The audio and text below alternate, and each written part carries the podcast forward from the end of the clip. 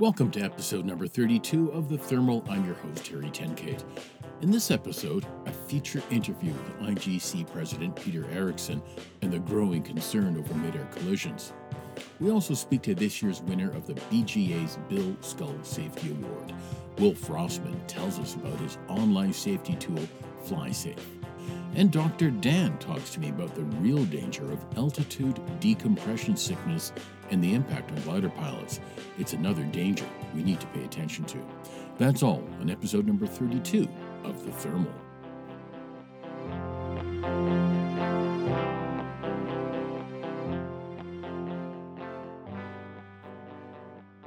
The International Gliding Commission recently wrapped up its annual meeting in Copenhagen. The meeting covered all sorts of issues from updating contest and badge rules to flight safety. For those of you new to gliding, the IGC is the international governing body for the sport of gliding. It's one of several air sport commissions of the Fédération Aéronautique Internationale, or the World Air Sports Federation. One of the workshops at this year's IGC meeting was focused on what to do about the increasing number of mid-air collisions at contests. I've reached IGC President Peter Eriksen at his home in Kolding, Denmark. Hello, Peter. Thank you, Harry, for uh, taking the time to speak to me. It's, I'm looking forward to it. So, I read the report, and based on my reading, the number one issue facing the competition gliding world right now is the risk, the real risk of a mid-air collision, and there have been a lot in the last couple of years. Um, the report says immediate action is required. What what are you suggesting? What is the recommendation from the IGC on this? So we will do a number of things. We this is it is actually a long term action, but we there are things we can do um, right now, and there are things that will take more time. Um, as you probably read, we will uh, we will mandate the use of of these uh, flashlights uh, on the glider. Either the, the, the canopy flashers. Yeah, the canopy. You can also put them under the fuselage. Doesn't really matter on on on, on the tail. Doesn't matter as long as you have somebody something right. that, that that lights up. Um, we will also look into, um, and that's also something we can do immediately. The the geometry of tasks. We want to avoid to having these uh, tasks where you come head on with the competing gliders, so having sort of out of a turn leg. Um, we are looking into, uh, and that's also going to be, uh, if not this year, then next year, um, to implement new start me- methods um, where we will not require pilots to climb to the to the cloud base, but you actually you can start, you can select your own start height or altitude. You just have to pass the finish line or finish ring 1,000 meters maximum mm-hmm. below the start altitude. So in that way, we, we want to see, we hope, more disperse. Um, so um, so that's something we can do right away. Um, in in the analysis that you guys went through, I mean, OSTIV was part of this this yeah. analysis as well. So yes. you've got a bunch of data. Yeah. You've got a number of suggestions, but what what in your opinion is the number one cause that we have of, for for these mid-air collisions during competitions? Well, if to be absolutely frank, it's uh, it's a willingness to take risks by pilots. Mm-hmm. So we, if we look at these, we, we I'll come back to the OSTIV, uh, what they're what they're going to do, but but but we can see one thing when we look at mid-air collisions, we see people thermaling in the same thermal for a long time, and then they hit each other. Mm-hmm. And uh, and we see people having different centers being off-centered. Uh, they pass each other twice per per 360, and they continue doing it for minutes, and suddenly they hit each other, uh, which is not a surprise. So, so this is one of the most difficult things to work on. That is actually pilots' uh, attitude to taking risks, and uh, that there's no quick fix for that. But it's something we also will work on, uh, and we'll do that uh, at the competitions where we will organize workshops. And and um, some pilots um, the, it's a few pilots maybe, and they may not know that the, these are the ones right. taking more. the, the, than, the than pressure of competing, and then airmanship yeah. goes out the window. Yeah, people want to win, and then yeah. they become focused on one thing and not on on safety. Probably exactly, mm-hmm. and that, that's that's not only for the media, but that's also for other things people do, like like uh, having a, a, sustainer engine and starting it at, uh, at, at 60 feet or something like that. Right. Uh, so so this is one of the the areas. Um, so, but to come back to OSTIV, um, because we, we we do have some understanding of this, but not not uh, not well enough. So um, is trying to start some studies at universities with students to um, to analyze. We have we have thousands of IGC files from competitions. So we want to create a better understanding of, of where, on, under which circumstances do we have not not the, the mid-air, but but the collision risks, because we cannot statistically we cannot work on the collisions. We have to work on the encounters where, where gliders were too close. So we are going to start, or they're going to start, a, a number of studies to better understand is is when do we have the risks? Is that before the start? Is a turning point? Is it um, mm-hmm, mm-hmm. where is it? I mean, you've got a crazy uh, amount so of data, is, is, what it boils down to, right? I mean, there's an exactly. insane amount of and, data. Yeah, and we also have the tool. We mm-hmm. we have a tool developed that um, that is called the, the, proximity analysis tool, developed by a couple of Australian guys. Mm-hmm. And and and we will and they they're happy to let us use it for or let these universities use that to try to understand uh, where where we have the risk today, but also to create a baseline so that we can see if what we do now has any impact. You know, it's uh, it's interesting. We're talking about technology anyway to analyze things, but we've got this. We've got two tiers. We've got flashers, we've got FLARM, we've got all these modern technologies, but in the end, it's still the human in the cockpit that's making the mistakes. We're trying to alleviate the chances of making mistakes, but the the failure here is still that human in the cockpit. It is. I mean, it's a human, um, and of course, uh, we may think we have good eyes, but uh, but if you have a, an oncoming glider, uh, the, the, the, risk that you do not uh, see it in time is, is high, mm-hmm. and so we have the, the the limitations of the human body also. So it, I mean, it's it's not that everybody having a, a, a mid-air or a close encounter that you can blame them. Sometimes uh, sure. uh, it's simply because we created this silly uh, task with with where you have oncoming traffic. So we have to look at all the aspects. Mm-hmm. Uh, so that is what we're doing in the short term. Uh, uh, just to mention some of these. Um, things that, that we can do basically this year or, or next year. Now, are the canopy flashers going to be mandatory? Yes, they are from from 24. So we, we, we have to give a fair lead in time. So we right. recommend them. We strongly recommend them in uh, from from now, right away. We believe that they're mandatory from 24, but that requires uh, an approval of the uh, of the uh, IGC plenary. I'll come back to the how IGC works later on, but. Mm-hmm. Uh, but um, I, I, believe that because this is something that has a lot of support, I think this is going to be mandatory from from 24. And I mean, it's not stuff... only so you call it, it's fine to call them cockpit uh, or canopy flashers, but they can be placed all over the glider. Right. That's less important. Strobe lights underneath on the tail. Yeah, yeah, wherever you put them, uh, you can have more. You can be white, they can be red, doesn't matter.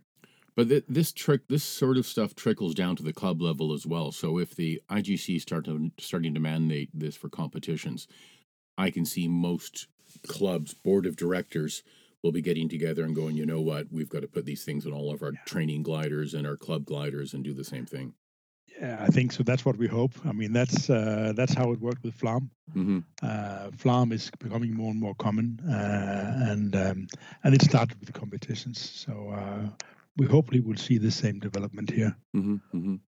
Now, are there any other decisions or news that came out of the, the meeting in Copenhagen well, that you the, guys? The, yeah, there was a decision for the new start method. Uh, mm-hmm. so that's that's one of the things that that uh, will.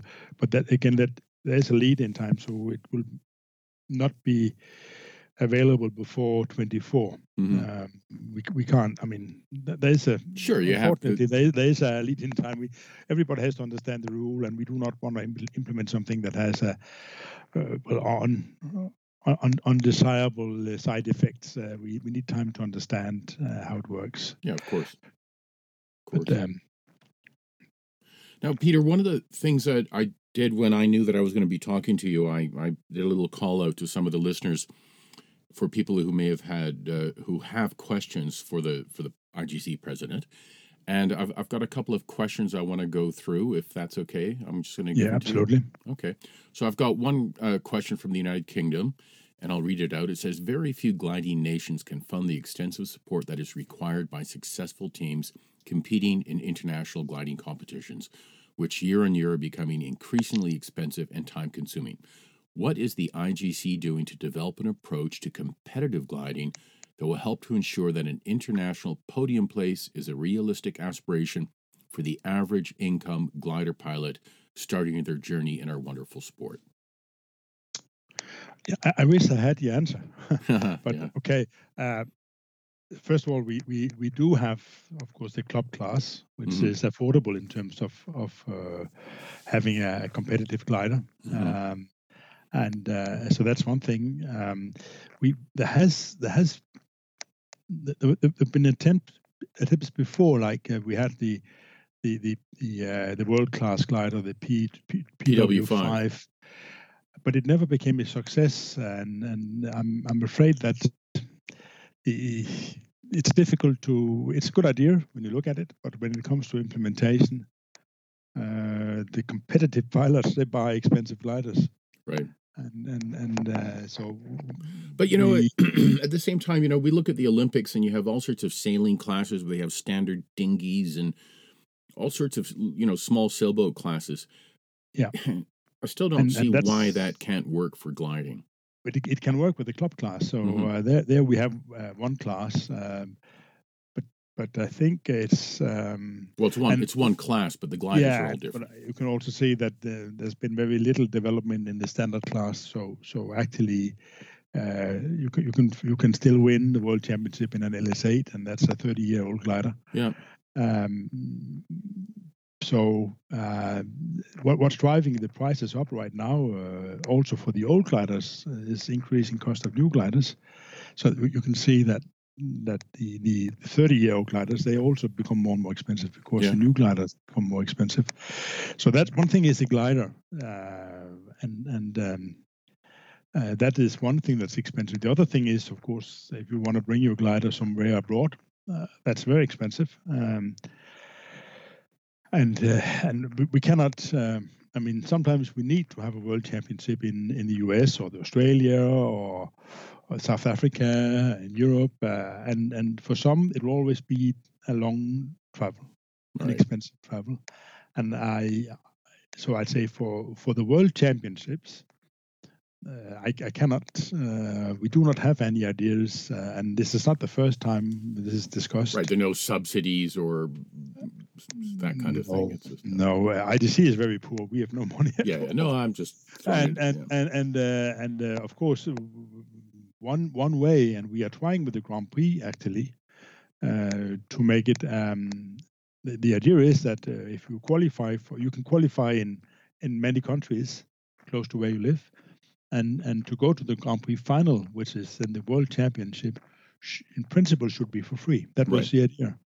But we and we have had sponsors, uh, but it's difficult to find the sponsors that are willing to go in and provide the the, the funding of, mm-hmm. of all this.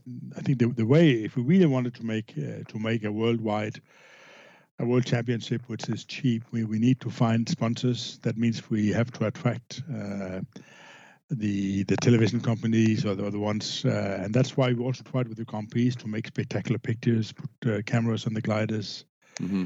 But but it's not. Um, it's it's not working. Uh, we've not been successful. It's a niche sport. It's hard to attract people to that, it. That's right? that's a that's a problem. Yes. Right. Now here's a follow up question from me. There's always been talk about having gliding at the Olympics. Is that at yeah. all in the future? No, it's not. Uh, we are FAI, uh, so I'll come back to FAI also, but that's that is part of uh, the we we are associated with the Olympic um, uh, movement, mm-hmm. but to have gliding as a sport, um, that's not going to happen. Uh, that's uh, that's for sure. We are simply not. Uh, we are niche sport, and we are not. Uh, so that will not that will not that will not happen. Okay. I have another question from a, a Scottish wave pilot, His question is Why did the IGC change the start finish line to one kilometer for badges or records and exclude the 45 degree sector? It makes it more uh, difficult for wave pilots, according to this guy. Yeah, but, but we, I don't think we just we changed that. I think it's always been for records mm-hmm. like that, and you can still use the, the 45 degree sector uh, if you wish in in your in in your record attempt. Mm-hmm. That's up to you. So um, so that's um, so back to the rules. One, back to reading through the rules carefully on this one. Yeah, yeah, I think so. Uh, I don't believe that there's been um, any change to. I'm pretty sure there's been no change to that rule for many many years. It's always been 1,000 meter. Okay. Well, uh, we, will we'll probably get some comments on that. I'm yeah, sure. Yeah, but then I'm happy to enter into a discussion and find out. But yeah, yeah. Uh, but but uh, we, we've changed the other way for competitions. So that's where we, that's where we have the longer. Uh, a, a, longer start line and a finish ring that can be uh, a, a, lot uh, bigger. Again, for safety but, reasons for safety reasons, yes. And um, but for records, it's, as far as I know, it's always been like this. Mm. All right, now I've got another question here from a, a Canadian pilot who lives here out west. He's a, a competition pilot, has won a lot of uh, contests. His question is FAI sanctioned contests in North America are few compared to Europe, and the Pan Am Championships have been a failure. The contest in Brazil had to be canceled. Is there anything the FAI slash IGC is doing to facilitate more North American contests? So what we have done is uh, we we actually we, we we to to have a sanctioned competition you have to pay a sanction fee to FAI, but that's actually reduced for these competitions because we we also think they should if if they could uh, evolve that be very good.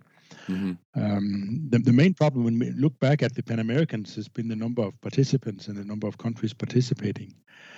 And, uh, and the reason I think I think is very simple. That's the distances. Um, because if you look at Europe, right. in, uh, in Europe, you can hook up your trailer in Holland and go to France or Denmark or Germany and have a competition. Yeah, exactly. And and there are uh, about ninety thousand glider pilots within uh, uh, within the, the, the, size of Canada or even smaller. Yeah, so, half, half of Canada. yeah, a quarter. Yeah, half of Canada. Yeah. yeah, yeah. So, so I think that is one of the reasons uh, why it's so easy in, in Europe to make a regional uh, or continental championship. So we we uh, we do support. The only thing we cannot support with this money because we have no money, but we can we can reduce. Uh, we also reduce the number of uh, of officials we normally require at a sanctioned mm-hmm. competition mm-hmm. to make it cheaper. So what but I'm hearing from you is that it's it's it's a challenge because of distances in North America and trying to to organize these events. is just a far greater challenge here than it is in Europe. I think uh, I think that is the reason that the, the, the, the density of glider pilots is too low. Uh, that's the main reason. Yeah, yeah. And and the, and the cost of going to um, to uh, to Brazil now, the, the, the, competition in Brazil was cancelled uh, for, for, basically for two reasons. Uh, first of all, the lack of participation. There were very few pilots registered, but also because of local problems um, that they had in the organization due to the. It was after COVID coming back, and they had issues uh, mm-hmm. in, in the organization. So it was not only the number of participants that led to the cancellation. It was also local issues with uh, the organization. I mean, issues in, in, not in a negative sense that they were uh, in disagreement with anything, but they, they simply couldn't bring together uh, the the team. Sure, fair enough. That, that stuff yeah. happens. Yeah. Yeah. Well, listen. Thanks for answering those questions from from some of the listeners to the podcast. What we'll probably do is do this in, a, in at the end of the year again or something when there are more questions because it's a good way yeah, to for sure. talk to the larger community. So um, let's switch gears right now. Let's let's talk a little bit more about the IGC and the FAI. Many of the listeners to this podcast may have been into gliding for a year or two. They really have no idea what the IGC is or the FAI and how it all fits together. Why is the FAI so important to the sport of gliding? Well, FAI is the is the World Air Sports Organization. So FAI organizes all worlds all, all air sports. So yeah. par- parachuting, uh, ballooning, hang gliding, yeah. ballooning, uh, model flying. Uh, so it's been for more than 100 years the the organization that's doing that. Uh, so FAI means Fédération Aéronautique Internationale, and that's in, in, in, in more general terms, it's a World Air Sports mm-hmm organization. It's based in Lausanne, and um, in FAI, uh, so all the air sports have their own commission. So gliding is IGC, the International Gliding Commission, uh, and and we look after the all this the the, the all, all, the how should I put it all the sportive all so the, the, the rules for competitions so the sporting code um, badge the, flying the, for badge flying and for records so this right. is what we're looking after on a worldwide basis uh, and the same for the other air sports. Uh, we, of course, we also work together between the air sports. So we, mm-hmm. the uh, the presidents meet online once a month to discuss uh, right. issues like Bigger financing. Picture. Yeah, and and try to harmonize also the way we do things. But but we are separated. We have our own rules in in IGC, mm-hmm. so we are part of of, of the World Air Sports uh, Organization, um, and IGC itself uh, is organized. So we have a um, we have the, the highest body in IGC is our plenary. So we meet once a year. Which just happened in, in Copenhagen. Exactly. It happens a month ago or early in March in, in Copenhagen. And there we, we discuss and vote on uh, changes to the to the sporting codes, to the rules, mm-hmm. changes mm-hmm. to the procedures around competitions, but also allocate uh, world championships and continental championships to the bidders. Right. So, so you, you if you want to hold a world championship, you you make a bid and you send that in, and it's sent to the delegate. So every gliding country, every member of FAI can send a delegate to the meeting. There are no, normally around 35 delegates in the meeting. Right. So that means we have 35 gliding countries in the world, basically and uh, the, these these 35 persons they they decide they they're the ones that decide on changes to rules to where to allocate the next world championship right. it's like, like each like we have representatives from you know from canada the united states these they all come together exactly. and, yeah. Exactly. It's so like then little the, little parliament if you will. It's a parliament. It, they have the political power in in, in IGC mm-hmm, mm-hmm. and and uh, they also elect a bureau so uh, a group of uh, seven volunteers that then run the organization for the next year, or actually the next two years. Mm-hmm. You are elected for two years, and then, but but of course the bureau can only uh, act inside within the the, the, the, the directives they've got from the they've received from the from the plenary meeting. Right un, under those frameworks. Yeah, yeah, like like any other, uh, so like we are sort of the government, so we we have to to execute what the the parliament has decided. Sure. No, I, have been on the board of directors of my gliding club a number yeah, of times. So you know, it's exa- yeah, so exactly the same principles. Yeah. And, uh, but it's also hard, unpaid work. It can be satisfying, but it can also be stupidly frustrating. Usually yeah, around people. uh, yeah. well, it's it is unpaid, that's for sure. Uh, and uh, no nobody in IGC earns money. The only we have in the we have the head office of, of FAI down in Lausanne, mm-hmm. and they are between five and ten. They're not ten. I think they're seven or eight uh, full-time employees. Employee. So so um, right, but that so covers they, they everything from acrobatic flying or aerobatic flying to paragliding. They, yes, they look after everything. it all. So yeah. yes. So yeah. the, the the amount of paid support we have is very limited. But mm-hmm. gliding is a volunteer sport, and it's always been like that. So. I think we're okay with that. Uh, there are other sports that have more difficulties with it, uh, but but but I mean, from the moment you start gliding in a club, you realize that uh, yes, you fly, but you also do something. There's a lot of things to do to to yeah. Keep that's the only way. Uh, yeah. yeah, absolutely. Now, how much of your time does it take to be president? I mean, does it take away from your gliding? Uh, sometimes it does. Yes. Mm-hmm. So I I think it's it's roughly I would say 20 hours a week. I, I, I something like that. So it's a part time job. It's a part-time job. I'm part-time retired, so I have a little company. So uh, I try to, I try to. Uh, so that's fine. I'm I'm close to retirement, so mm-hmm. that's okay. Okay. Uh, I I devote time to to to gliding and to to flying myself, to mm-hmm. IGC and to my and to my company. Well, th- thank you for taking the time to to do this work for all of us, all all the glider pilots around the world. Yeah, well, that's uh, it's it's a great pleasure. It's a it's a great honor. I mean, that's uh, I, am really honored that I'm sitting in this, and I, I do what I can to, to do it correctly. Mm-hmm. Uh, I know that, uh, of course, I cannot satisfy everybody always, but uh, mm. that's how it is. Peter, before I let you go, talk to me a little bit about what you fly and where you fly in Denmark. So I um, I'm a member of the local club here in Kolding where I live, uh, but I do not fly a lot out there. I fly from the, our national center in Arnborg, which is in the middle of Jutland, where we have the best soaring conditions. That's all the convergence line flying you guys do in the yeah. That's uh, that's where we have the best. Uh, that's the middle of, of, of, of, Denmark is small, so we get used to flying over water. But mm-hmm. uh, this is uh, here we are about um, 50 kilometers from the nearest coastline. So that, well, that, I think that's the best you can do in Denmark. So up there, I have my glider based. Uh, I have an, an uh, Schleicher AS33. Nice. Uh, yeah, that's nice. I enjoy that a lot. So, um, and I'm still active com- com- uh, competition pilot, fly the Danish nationals, uh, flew the worlds last year in, in Hungary in Szeged, and will fly the Europeans uh, this summer in uh, in Poland in uh, in Leszno. Mm-hmm. So I'm on the national team. Um, so I think that's actually something we've never tried before. IGC president a still active competition pilot. Good for you. Good for so, you. Um, so that's uh, that's I've been gliding since I was 15. So I've been gliding for 50 years. And, wow. Um, and um, been in the club. I mean, president of the club, then uh, then ITC secretary, and then uh, moved to France. Lived in France for 20 years, where I flew in France. Mm-hmm.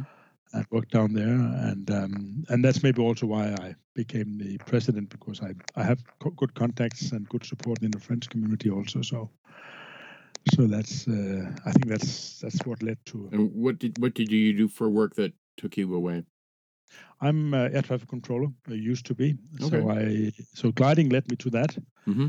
So um, and I worked then as controller for about 15 years, and then was employed in a European organization for civil aviation called um, Eurocontrol. It's a little bit like the FAA, but for, for Europe. So mm-hmm. an OR, um, and I worked on research on on airport capacity and uh, and throughput, runway throughput. Uh, so and, um, aviation is in your blood. It's in my blood. Yes, mm-hmm. so that's also why I'm interested in safety because mm-hmm. that I learned I learned that down there to to to make safety analysis. Right. So well, Peter, 20 it, years it, in France, yes, and then back to Denmark. Right. Well, it's it's been a pleasure speaking with you and, and learning more about the, the last session you guys had and the changes you're hoping to make for safety for competition pilots and probably for all of us uh, going down the road. So um, thanks for, thanks again for your time speaking to us and the time that you devote to the sport. Thanks a lot for that, and uh, anytime I'm always uh, available to for a chat. We will talk again. Sure, that sounds. Peter, good. have a, have a good summer flying this year, and and we'll chat. Thank you. Thank you. Bye bye. Bye. IGC President Peter Eriksen spoke to me from Kolding, Denmark.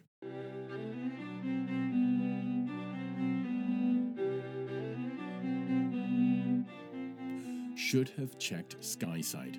I'm sure we've all heard from fellow pilots who've missed a great day because they didn't check the right weather app. SkySight has become the go to weather application for glider pilots around the world. It's tailored specifically for glider pilots by crunching the last minute weather data for up to date forecasts that can't be beat. If you're interested in trying out SkySight to maximize your cross country flying, use the voucher promo code THERMAL in capital letters and you'll get a 14 day free trial.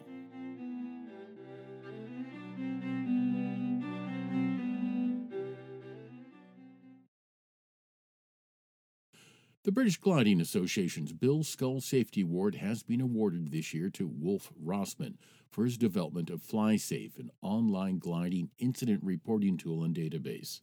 FlySafe gives clubs the ability to analyze data and spot emerging safety concerns. I've reached Wolf Rossmann at his home in Glamis, Scotland. Hello, Wolf. Congratulations on the award. Hi, Harry. Thank you very much. It sounds like it was well deserved. Um, talk to me a little bit about FlySafe because this work you've been doing, this this safety project, that's the main reason you got this award. I understand. Yes. Uh, let me tell you a little bit of background about it. Um, within the British Gliding Association and possibly in many countries. Obviously, all accidents and serious incidents have to be record, uh, reported to the BGA and the investigation boards. But minor incidents, the BGA says, need to be documented and managed locally by each gliding club. Okay. So minor incidents that could become dangerous or, or but don't result in any injury or damage. So, give me an example. Uh, you take off, your wing dropped, you recovered it, but you should have released. Okay, on a on a winch, for example, or even on an aero a, on a winch or aero tow. Yeah. yeah, that's a sort of incident that should be recorded, so we know. Okay, if this happens regularly, we need to really do something about it. So that means you're looking at how you're instructing, not necessarily the the pilots, I guess, because then it, yeah, yeah, yeah. How, do we need to change anything in the way we instruct or, the way we tell our pilots to mm-hmm. behave? So basically, um, I took over as safety officer at the Scottish Gliding Centre in 2017. And that's in Portmoak? That's in Portmoak, yeah. Okay. So uh, the previous incumbent of that role, he retired. And the, this documentation of incidents was managed through a spreadsheet that instructors had access to. Um, right, we're we're talking analog, not digital. Just yeah, well, there was a, there was a digital spreadsheet on a shared drive that some people had access to, okay. or you could fill in a form. Right, but old essentially. School. It was the the yeah old school it was the instructors who did that and there wasn't a lot of feedback. And when I looked at that, there weren't many incidents reported anyway. Um, because sometimes people they don't want to report something because they don't want they see something but they don't want to get the other pilot in trouble right or they do something that could have resulted in an accident and but didn't because sure, they managed to recover and they're, they're embarrassed yeah so what I thought is it would be good if everybody had access to it mm-hmm. easily and could get feedback as well. And also, um, uh, if it could be anonymous to some extent, if somebody wanted to report something but didn't want to put their name to it. Right. Because ultimately it's for the safety officer and uh, the CFI, the chief flying instructor, to analyze trends rather than blame anybody. Right. Now, I, I had a look at this at FlySafe because I looked at the user instructions, but it's yeah, it's mm-hmm. it's really an online tool, an interactive online tool that it really brings it alive. Yeah, that's the thing. So basically, um, I have some background in programming, etc. So I decided I can actually create a website mm-hmm. with a database for people to report incidents and to analyze them. So I said, yeah, I let people do it anonymously if they want to, but I also encouraged members to register with the system and then they got more feedback. Mm-hmm. Because if mm-hmm. you if you don't register, all you can see is the number of incidents over a period of time and the categories, but not any detail. Once you're registered, you can see the detail. But at the same time, we took a lot of care to uh, keep any private data out of it. So you couldn't necessarily identify anybody from it. Okay. Now, um, sorry? It, has been op- in operation at Portmoak at the Scottish Gliding Centre for a few years now. Have you noticed any trends? Has it been paying off for you at the club? Yeah, we we look through it regularly and look at what sort of category of type, what type of incident happens most frequently. And so for example, one year we had a lot of uh, ground handling incidents, mm-hmm. just people not taking much care. And so we put a lot of effort in educating people to take more care, right. what they should do, etc. Uh, I also started a little after that uh, to bring out a regular safety newsletter. Okay. So uh, all our members could see what was happening, what we should focus on, and, be continuing this. I'm no longer the safety officer. Uh, somebody else has taken over that role, but he continues with all that. You know, it's really interesting. A lot of these, I've been a member of a number of different gliding clubs, and a lot of people talk the talk. They'll gather some information or they'll have a spreadsheet, but where it fails is the between the information gathering and executing a plan to change things that need correcting. And to me, that's where this often fails. Is that what you've seen in other clubs or, or in your experience? Yeah, that is often the difficult part. Is trying to trying to see what what is actually just a one-off thing and what is a potential dangerous trend mm-hmm. that could that we need to do something about. Right, right. Uh, at the club level. Obviously, the BGA does this at a broader level, countrywide. It collects accident information and it looks at uh, trends there. Right, uh, but these are the more serious incidents. These accidents. are yeah. serious ones, yeah. But we look at the the minor things, and uh, yeah, just over. I think over the last year, we found we've had a lot of issues with people not releasing when a wing dropped. Mm-hmm. And no accidents happened, but it it happened regularly that people just thought they would get away with it. So we put a campaign into place to educate people. This is what you have to do. Right. As soon as your wing goes down, and we let people see it uh, when they sit in the glider, especially new pilots who are still learning at what angle, what what the view ahead looks like. Mm-hmm when your wing is close to touching the ground. Right. So they release rather than wait until there's some disaster. Now, Wolf, this this Fly Safe program is it something that other gliding clubs could easily use? Can you are you selling it? Are you giving it away? How, how is that going to work? Well, we're not selling it as such. no. Um, a few years ago, another Scottish gliding club uh, approached me and said they would really be interested in it as well. Mm-hmm. And so I said, Well, I can give you the software. And I said, mm, No, I, I, we don't really have anybody who could manage that. So I had a look at it and realized I could change it relatively easily so that multiple clubs can use it and it's still separate for each club. Oh, interesting. So that's what I did. I think that was about 2020 uh, that came out. Um, and uh, most of the Scottish gliding clubs have now taken it up. Mm-hmm, mm-hmm. And what we can do, although we don't necessarily do a lot of analysis, to be quite honest. Sure, that across the, the clubs, clubs, yeah. But the safety officers and the CFIs at each club, they have actually got access to all the data of all the clubs. Okay. They so can it, see what happens it, and can look at trends. If a club in Australia or Canada, for example, wanted to try out your system, how do they get in touch with you? How do they try and figure this out? Well, there's one thing uh, I've put a website up with a test system mm-hmm.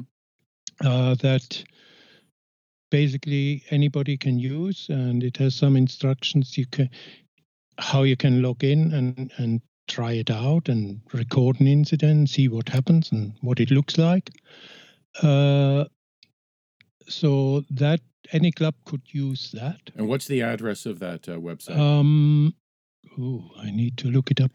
One you what, I'll get that from uh, you later, and I'll put yeah. it at the back of the uh, at, at, the yeah, back of the interview, yeah. and I'll, I'll put it on the that. Facebook page.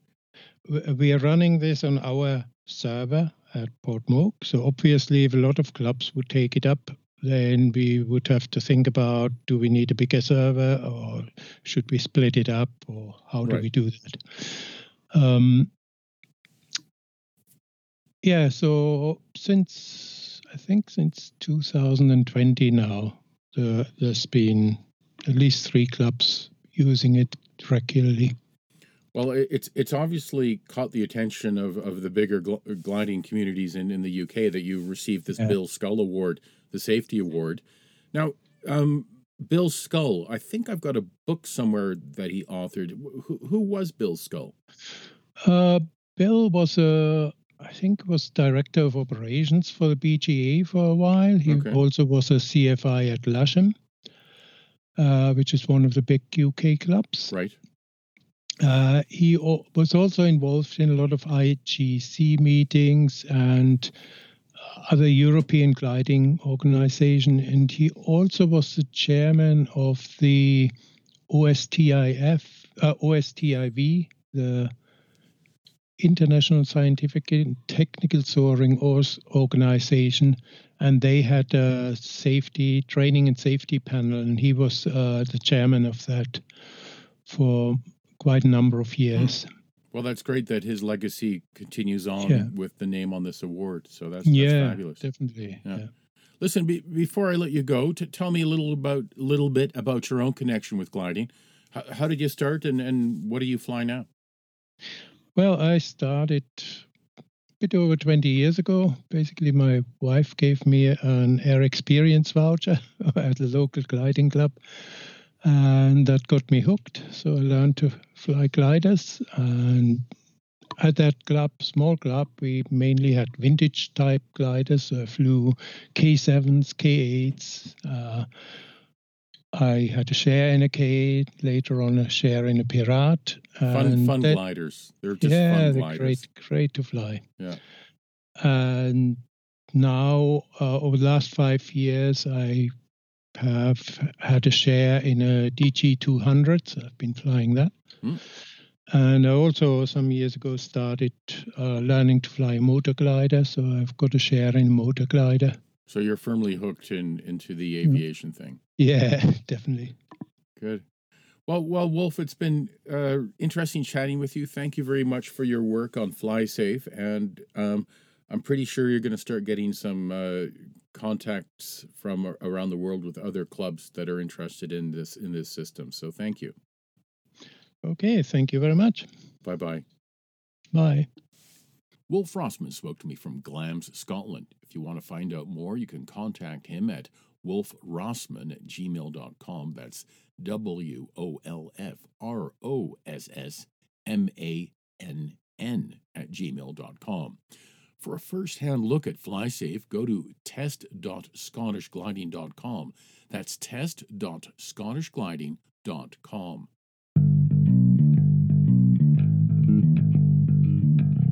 The Thermal Podcast is proud to support the Made in Canada automated task scoring platform, Proving Grounds. Developed by a team from the Cu Nim Gliding Club in Alberta, it's designed to safely turn novice glider pilots into true cross country soaring pilots, and it really works. Proving Grounds has proven hugely successful and is now in use in Canada, Europe, the United States, and New Zealand. Check out episode number 15 of The Thermal, where I interviewed co founder Patrick McMahon. For more information, go to their website, which is soaringtasks.com. That's soaringtasks.com.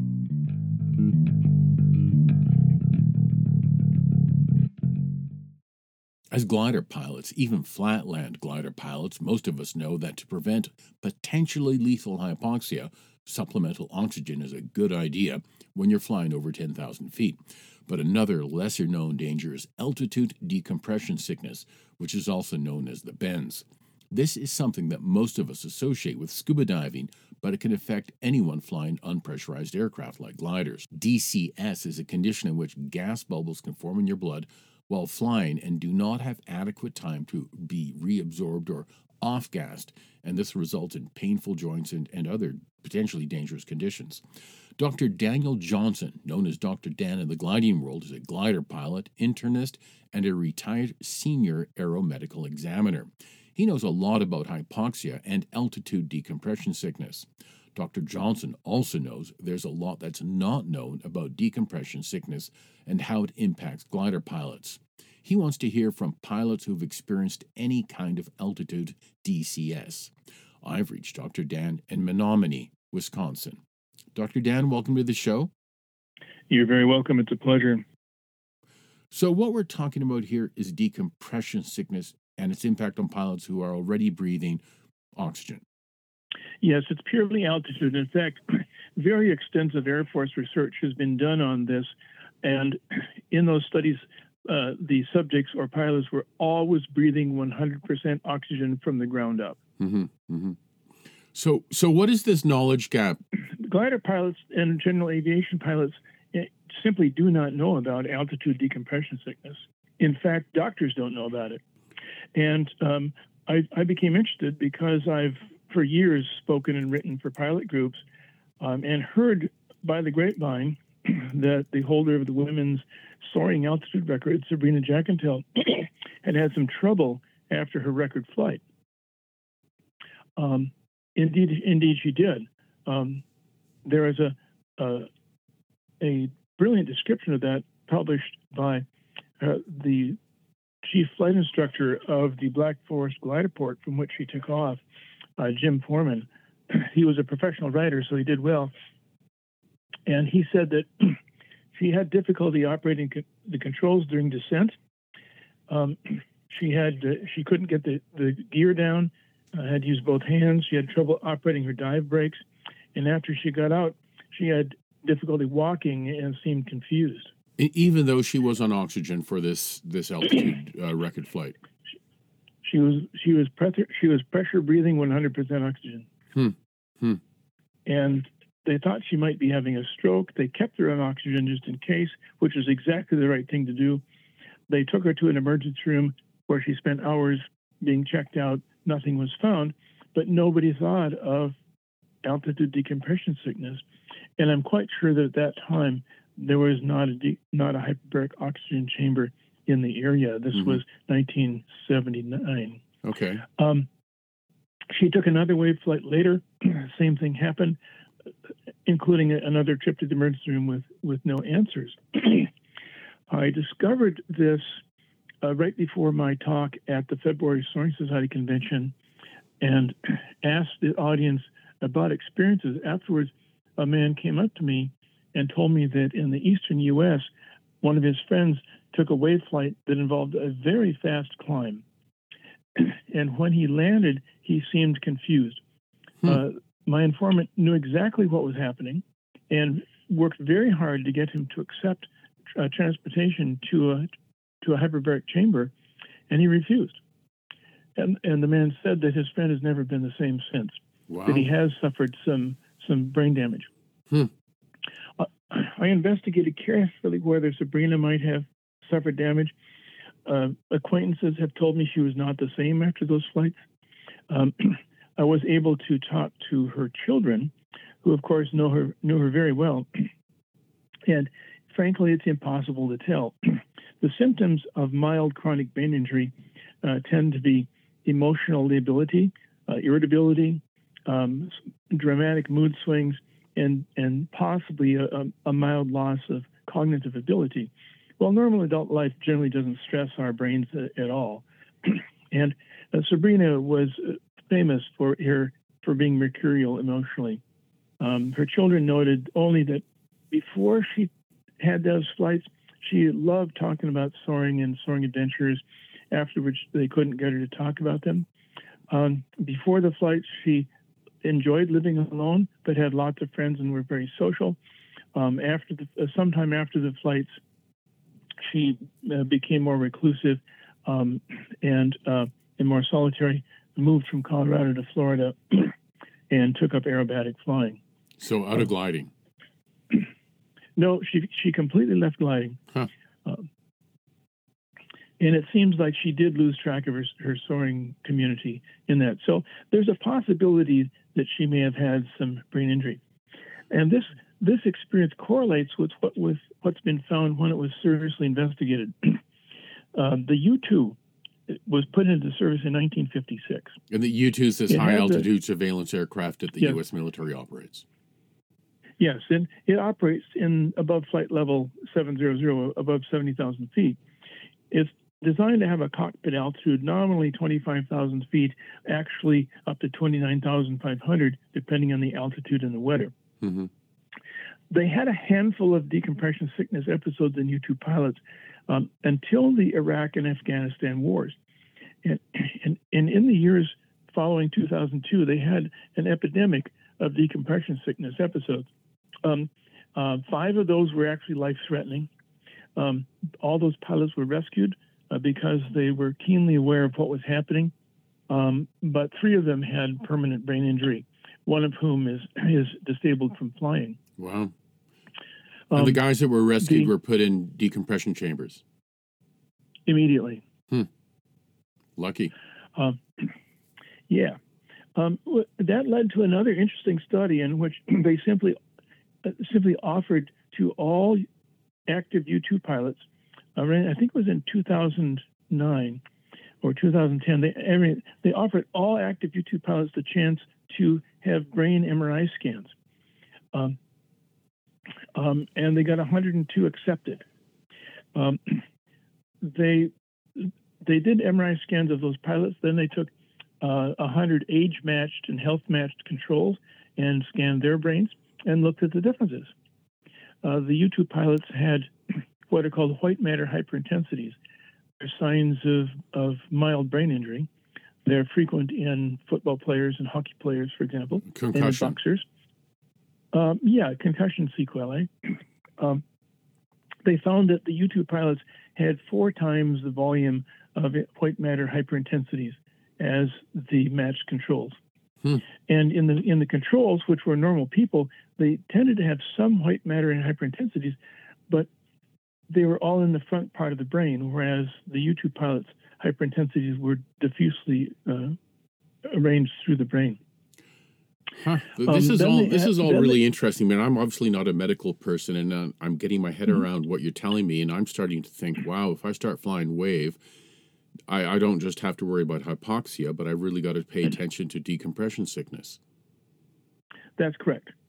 And one more point about the U2 pilots, they tested their cognitive abilities with several tests and against uh, matched Air Force pilots that were active, same age and health, hmm and found that on some tests there was about a 10% decrement in average scores, especially speed of processing um, against the regular pilots. So they're still elite, but it looks like they've taken a, a small hit. Huh. Um, and so it, it's important to your brain that you avoid this. Um, there are several lessons that are clear from the research um, and from anecdotal experiences. Number one, it takes time to develop the brain injury. Um, it's clear that bubbles start forming in the blood at about 15,000 feet and become more and more frequent as you go higher. Uh, a very nice study done in the 90s showed that at, at, at between 21 and 22,000 feet, the incidence of decompression symptoms dramatically increased from about 10% of pilots to more than half. Wow. And by the time they were at 25,000 feet, uh, 95% of these subjects had decompression sickness symptoms, and as well as bubbles, uh, lots of bubbles in the blood. Now, the studies were done with 100% oxygen, so that subtracts hypoxia from the equation.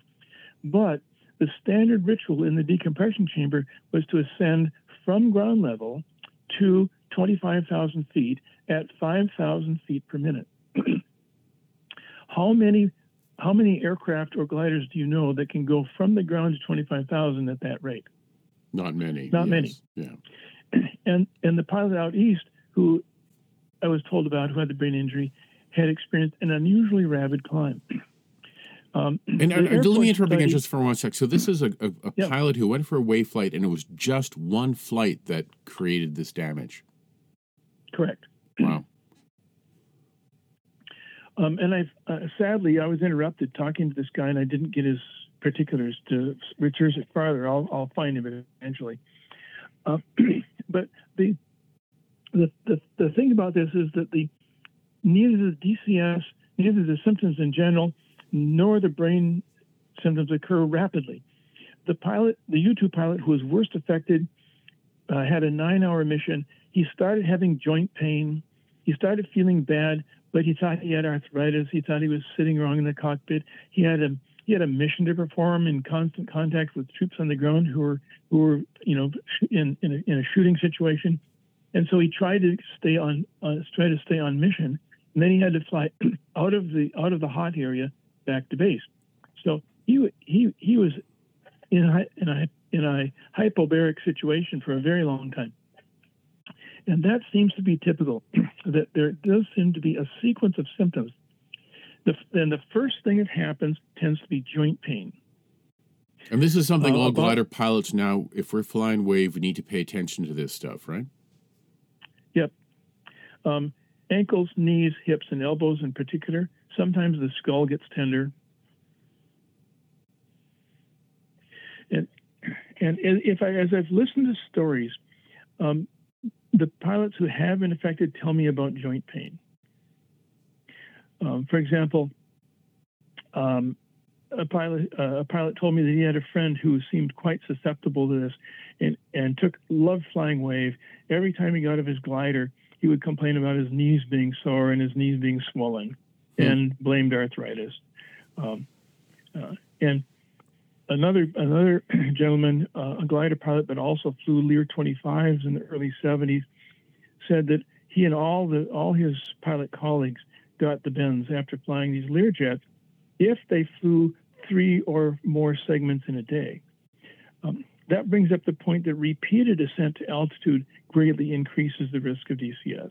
Hmm. Um, and in addition, he said if he flew one high, one leg on one day, he felt fine. But if he flew two or three legs the next day, then his joints got sore, which brings up the point that recovery from bubbles in the tissues is not complete or instant, that there's an increased risk of symptoms uh, if you fly two consecutive days.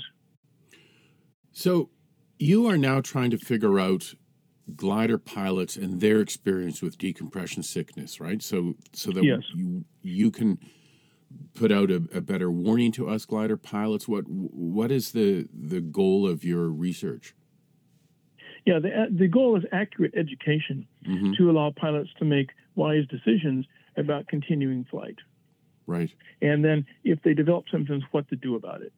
um, so first of all, the risk is very low below 22,000 feet. It's not zero. There are episodes of DCS reported as, as low as five and 8,000 feet, but they're rare. But the, the hallmark in three quarters of the pilots is joint pain of some kind. Uh, weird skin sensations, it could be anything, itching, burning, uh, hold, cold, numbness, uh, also can occur. Those are called type 1 or minor DCS symptoms, and they warrant number one, stopping the climb, and number two, descending. Mm-hmm. There's good research to show that if a pilot descends to half the altitude at which the symptoms occurred, they almost always resolve. So if, if I'm putting myself in the cockpit right now and I'm on a wave flight, I'm climbing up, if I start to feel any of these symptoms, including symptoms of hypoxia, regardless, I shouldn't be trying to figure out whether it's decompression sickness or hypoxia. Doesn't matter. I should descend. Exactly. Hmm. In fact, the pilots the pilots who were injured by DCS generally spent time trying to figure it out. Uh, there is no there is no body pain that occurs that comes with a label as to the because mm-hmm. Hmm. Um, the, the serious decompression sickness symptoms generally it seems to me come uh, come after the minor ones and at higher altitudes like more than 25,000 feet. Um, but um, the the one that would be most subtle are are blind spots in your vision. The eye is part of the brain, and so if a person is is flying high and don't and, and notices patches in, in the visual field which are blurry, it's extremely important to come down because that means the brain is being affected. Hmm. Um, same way with headache um, or uh, chest symptoms. It used to be called the chokes because people felt air hunger and felt they couldn't get enough air. One pilot told me that it felt like his diaphragm was going to cramp.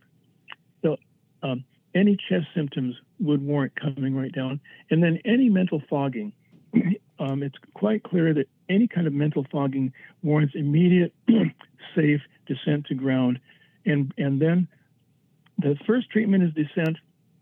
The second treatment is to breathe 100% oxygen for two hours. Hmm. Um, that resolves about 98% of decompression sickness symptoms. If they're not gone at two hours, or if they come back after that two hours, the oxygen should, could stay on and the pilot should immediately go to a hyperbaric chamber, uh, which one should know ahead of time is there and what their 24-hour phone number is. Which is another takeaway from me that I'm getting from you. That if I'm, for example, I go to I fly at the Cowley Wave Camp here uh, near near mm-hmm. my house uh, in Alberta. Right. When we fly there, we should know where the nearest chamber is. Yes. Hmm. Fortunately for us, hyperbaric oxygen has become very effective for treating radiation injury to tissues and to healing chronic skin wounds. And so most large hospitals now have a hyperbaric chamber for that purpose. Hmm. And it's possible to find those chambers that are certified uh, by the by the Bariatric Hyperbaric Medicine Society and contact the, the, leadership and ask about techniques for access if this might happen. Right.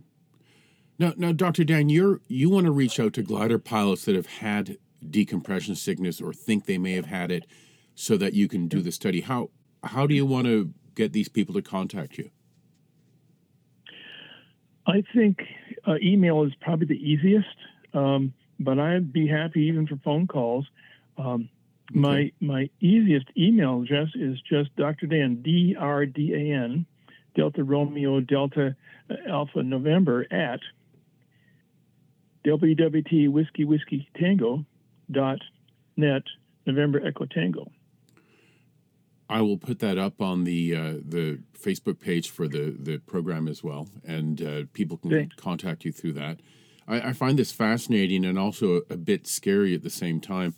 I'm a I'm a flatland pilot. And now I'm going to start flying in the mountains, so it's it's another thing to pay attention to. Yeah, one more thing about repeated flights. a very nice study was done using the Air Force's standard training protocol for hypoxia. Um, they they did a, a, quick ascent to 5,000 feet pressure altitude to check sinuses. Then they did a 100% uh, oxygen pre-breathe for half an hour. Then they go at 5,000 feet a minute for tw- to 25,000 and stay there for 20 minutes, during which they take off the oxygen for two to five minutes, put it back on, go down to 18,000 feet for a 10-minute vision check, and then go back to sea level.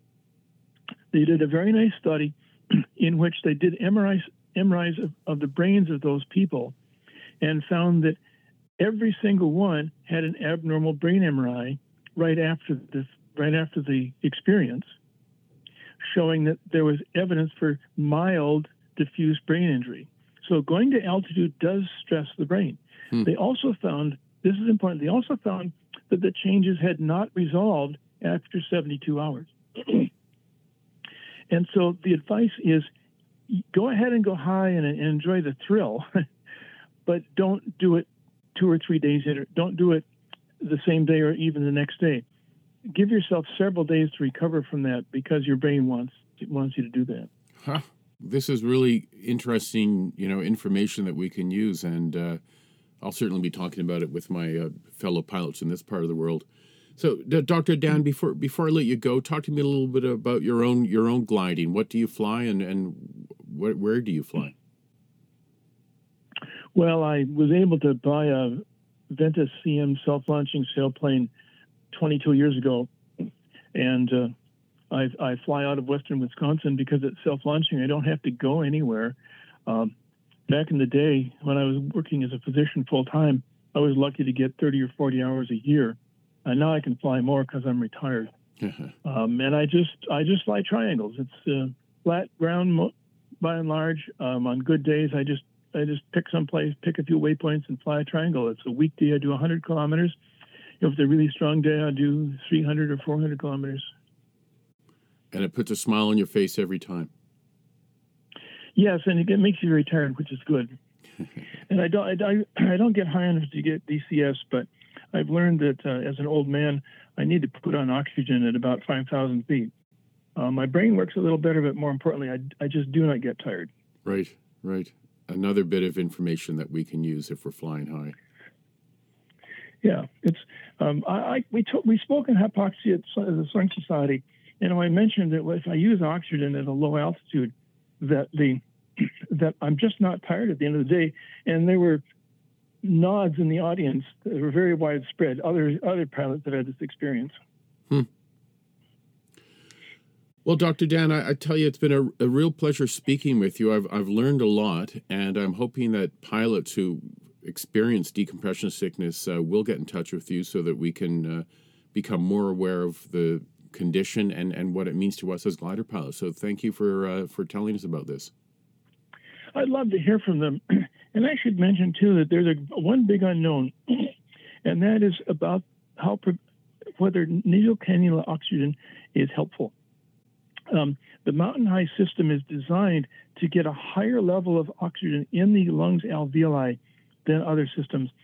It should be more effective in preventing decompression sickness than other nasal cannulas, but there's no research at all on that. And I'd love to hear about whether pilots are, are using the mountain high system or not if they had symptoms. Right. Hmm. Dr. Dan, happy flying. I'm sure the season is about to start for you, and uh, I, I'm hoping that we can chat again in the future. Good. Thanks for calling. I appreciate it. Okay, you take care. Bye bye. Thanks. Bye. Dr. Dan spoke to me from Menomonie, Wisconsin. So if any of you have suffered from altitude decompression sickness, Dr. Dan wants to hear from you. He can be reached at DRDAN, that's Dr. Dan, at WWT.net. That's DRDAN at WWT.net.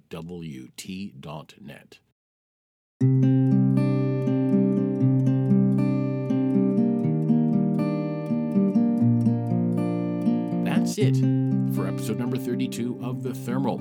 I will be back again early May with another show.